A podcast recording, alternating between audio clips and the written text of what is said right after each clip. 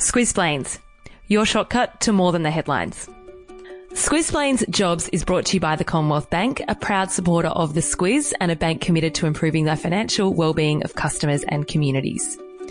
Along with health and retail, one other topic area of interest for Squizzes seems to be around navigating the workplace and career tips. No surprise, given on average we spend nearly half our waking lives at work.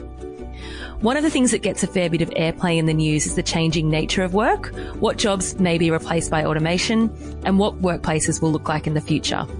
We're going to unpick that for you. Plus, a lot is changing in our current workplaces.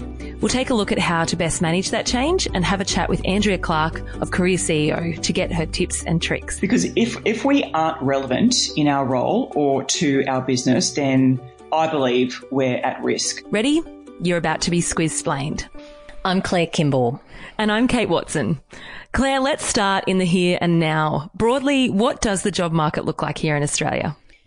So you would have heard that Australia's job market is particularly strong at the moment. Our unemployment rate is particularly low. In fact, the Reserve Bank considers us to be at um, zero uh, unemployment, which is an incredible feat. And actually, in the latest round of stats, they think that could go even even lower, um, which is quite an incredible achievement. And the key takeout there is that more people are in full time and part time employment than probably ever before. So that kind of makes it seem like everyone trots off to work every day. But in fact, the participation rate, which is a measurement of all Australians over the age of 15 working or looking for work, is lower than people might expect. Yeah, so currently 60% of women and 71% of men work. And it really is just put your arms around everyone in that age group, how many are putting them, putting themselves forward to work, whether they are actually in jobs or whether they're looking for work. Claire is explaining that because I had a little bit of trouble wrapping my head around the participation rate. we got there. We're back at year 11, year 12 economics and, um, yeah, yeah, yeah. I dropped. Great memories of, of, of that. That's 40% of women and uh, 29% of men who don't work. What about unemployment? So when you look then at um, young people, age 15 to 24, youth unemployment is something that always gets a lot of scrutiny, particularly as we're heading towards an election. Um, that unemployment rate, of course, is usually about double what it is for anyone over the age of 24. You might remember when you were coming out of university and looking at work. I know it certainly took me a little bit of time to get it all worked out and it was a bit bumpy, but yeah, it's uh, something that particularly when you put your social life first, it, uh, jobs and full time employment takes a bit of a backseat sometimes. Yeah, very true. So of the 10.5 million or so of us who do work either full or part time, how are we bringing home the bacon? Let's do the top five, starting with the fifth largest employment sector. It's education and training. So education and training, that sector takes up 8.2% of the workforce. That's because more of us are staying at school longer. We're going into higher education, whether that's university or vocational training. So there's more jobs in that sector to keep us more educated. Number four is professional, scientific and technical services. To, to massively generalize, that's all of you in a suit and tie or ballet flats and a pencil skirt. Yeah. Or a um, scientific white lab coat. So yeah, yeah they're the, Those um, with the Bunsen burner. yeah, the smart people, the really smart sciencey types that, um, yeah, that I really struggle to keep up with. So yes, they're the ones who are heading off uh, to work in those more trained, uh, professional fields that require some technical nous, and those sort of jobs employ 8.3% of us. Number three is our hard hat wearing mates. Again, generalization, but we'll go with it. Construction. That's right. And that is why, um, because that sector employs 9.4% of us, uh, there's a lot of scrutiny on the home and industry construction sector when it comes to employment because it's such an important measure of our economy. Coming in second is a good pointer to our previous squiz'splains on retail. It's a massive employer in this country. Yeah, 10.4% of us are employed in retail, and that's because Australia's 140,000 plus retail businesses need staff. And the number one employer in Australia is healthcare and social assistance. Yeah, 13.4% of us are employed in that sector. It's number one by quite a bit, isn't it? It is. And we're talking about nursing, aged care, all things medical, community care, social workers, all of that sort of thing. And it's quite a significantly growing sector and will grow into the future. One also to mention is number six, manufacturing. It's actually in decline. And this is because automation and technology are, are creeping in to do tasks that were done by people. We'll talk a bit more about that in a moment. And also it's a byproduct of a, a global economy, which has seen many Aussie businesses shut. And one great example is our car industry, of course. So Claire, given an average Australian man can expect to spend half of their waking lives at a paying job and an average Aussie woman about 40%, whether or not we like our work is an important question. The most recent HILDA report, and that's your Household Income Labour Dynamics report, and another acronym to add to your collection, says we're doing okay. We don't hate work as much as you might think. Yes, when it comes to uh, our happiness at work, it's a very important factor in our health overall. And when you look at that recent study, 82% of us actually say that we're satisfied or very satisfied with our work situation overall. The thing that we're most happy about is job security. 78% of us are satisfied or very satisfied with that. And Kate, um, those people mustn't work at a startup like we do. Claire and I write notes to pull this podcast together, and we've got a little, uh, I've got a bracket here. They mustn't work at a startup. and look, just to clarify, we're happy. We're just not really that happy with our job security. But anyway, yeah, exactly. well, I'm speaking for both of us there. and um, the thing that we're most unhappy about is uh, payment, remuneration, and our working hours. But even on that score, it has to be said, more people were happy than than unhappy. So that's a pretty incredible thing, really. Who are the happiest workers? They're the people aged over 74 years. And generally that's because they're working because they just love it, which is quite an incredible concept, really. Living the dream. Whilst changes in technology have always been part of the evolution of work, now is the time of AI or artificial intelligence, robots and automation, uh, with a lot of talk about how the workforce is changing. This is all part of what the World Economic Forum describes as the fourth industrial revolution. This year they released a Futures of Jobs report, which basically says there is plenty of change coming. Some jobs are likely to be made redundant, but there'll be plenty of new ones if we're prepared. What are the new jobs?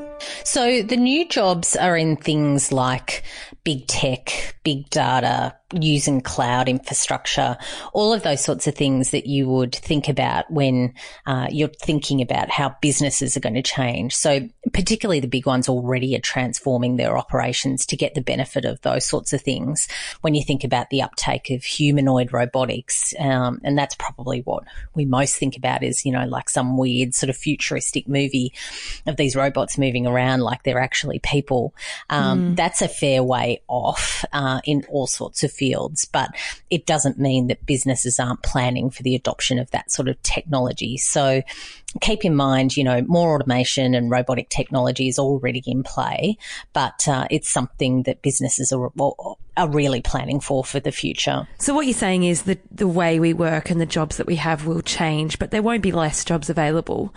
What are those jobs that humans are only able to do? What are the stayers, the things that can't be done by robots? Roles that are currently here that are only going to grow. We're talking about things that really require a human touch and yeah. they're in fields like caring. So again, back to that sort of health and uh, social care kind of roles, uh, anything that requires instincts and nuance like food.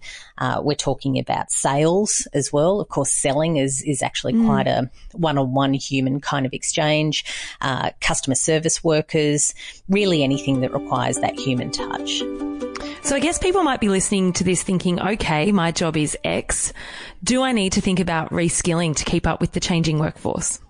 Well, pretty much all of us need to do that on an ongoing basis, no matter what our jobs these days. But the World Economic Forum uh, report that we've just been talking about says that 49% of Australian workers probably won't need to do any reskilling. And that really comes back to the number that they say that half of Australian jobs probably won't be impacted that much by the change in technology and the uptake of these things that we're talking about.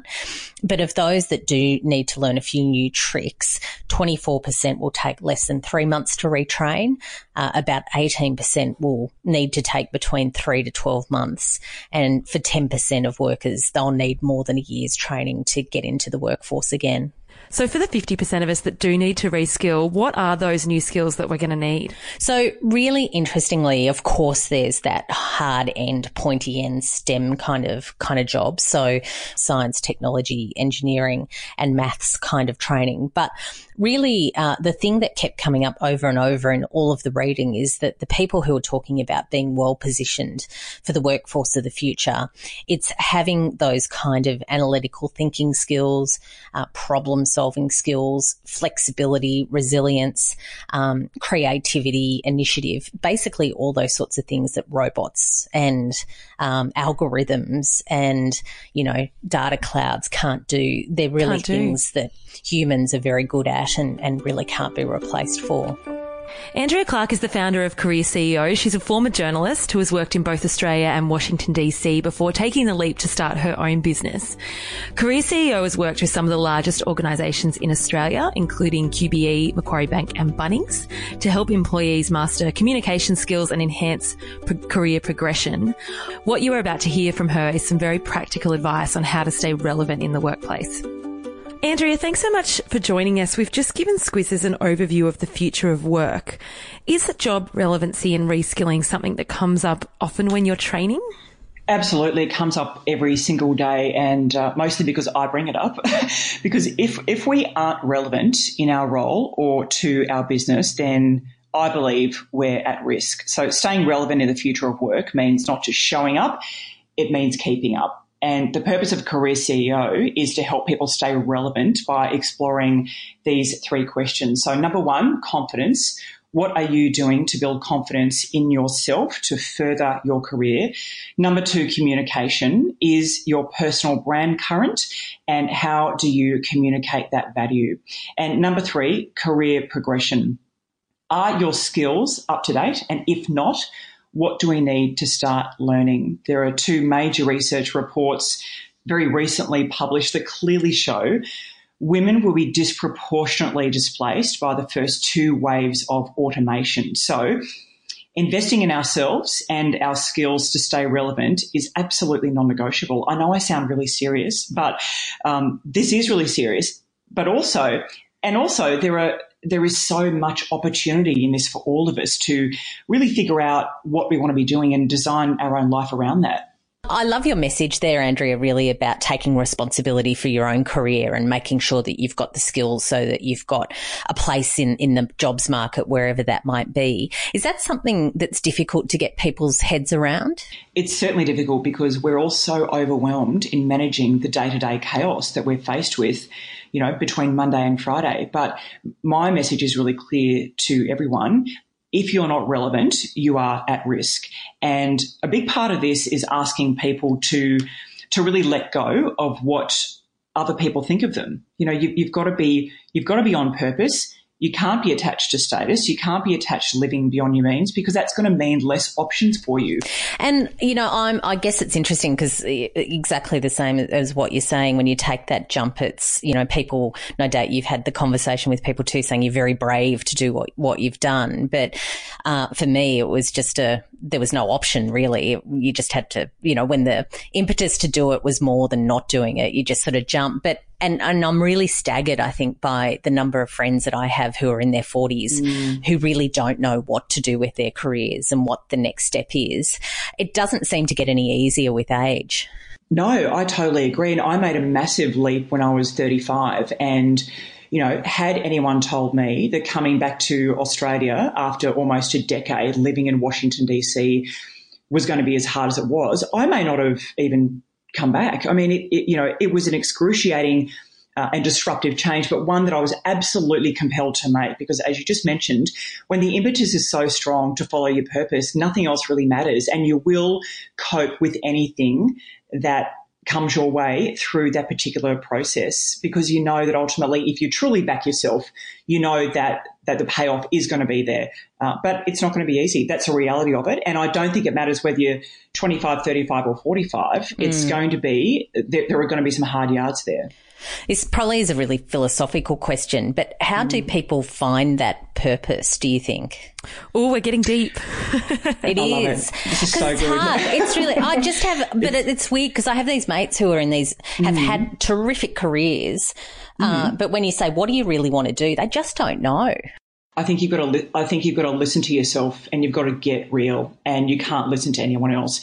I can't tell you how many people um, I've ignored in the process of my career transitions, and um, lots of people without you know, without necessarily my best interest at heart. So this is why we need to have a three dimensional network because our first and second dimension in our networks are often close family and friends, people that have known us forever, but it's people on the periphery of your network that are going to be the ones that force you to innovate and force ideas to ignite within you. And that's where the real change lies.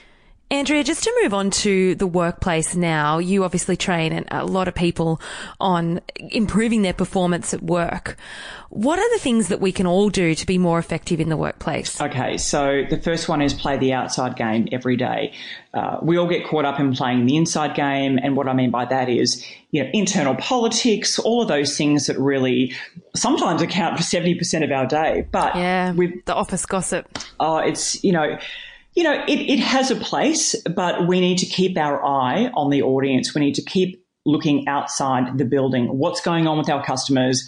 What's going on with our members? You know, sometimes when I run workshops at, at very big businesses, I'll start by asking, Hey, did anyone see the front page of the financial review? Or did anyone see that tech breakthrough that's essentially going to change the course of your entire business? And usually there's silence. And this is what really concerns me. We've got to look outside the building every day because that's going to help us stay relevant. And it's also going to help our business stay relevant. So don't you want to be that person in the lift with the CEO saying, Hey, did you see that? Did you see that robotics, um, you know, development? In that lab in, in Massachusetts because that's going to have a huge impact for the way we run our supply chain. So that's the kind of thing I'm talking about. What's, you know, what the reality of it's interpreting, you know, what's going on in the marketplace and making your business more relevant. And Andrea, that surely then plays into uh, to one of these really interesting conversations. I think, particularly for women, about then when you get into performance reviews and asking for raises, you do actually know wh- who you are and what you deliver, and and then also looking, as you say, outside of that organisation where you might have better opportunities. Absolutely. I um, you've just reminded me of working with a, a, really brilliant young woman from a major bank. And when I asked her what she did, she gave me this, you know, um, very long, convoluted spiel that was on her business card. You know, yeah. business unit, strategic development. Man- I was, I was like, stop. All the catchphrases. Like, yeah, I'm bored. All of all of the jargon that does not mean it doesn't mean anything. It doesn't help. It doesn't help you connect yeah. with someone. So you know, and in, in 10 seconds, we turn that around to her job is to make, her job is to generate a billion dollars worth of home loans for her bank every well, year. That's pretty impressive. Isn't that? Oh, much better. Isn't that yeah. extraordinary? It's extraordinary. And this is what I'm saying. Often we don't connect the data mm into our purpose. So when we're explaining what we do and when we're talking to people for the first time, it's about building interest. It's not about losing mm. interest. So this is what I'm talking about. Know your value, know your numbers. You've got to know your numbers because that'll keep you current. And it's so incredibly empowering to know when you walk into a performance review, you've just bankrolled a billion dollars mm. worth of mm. loans and you've just grown your team from six to 50 people in three months. That's mm. powerful.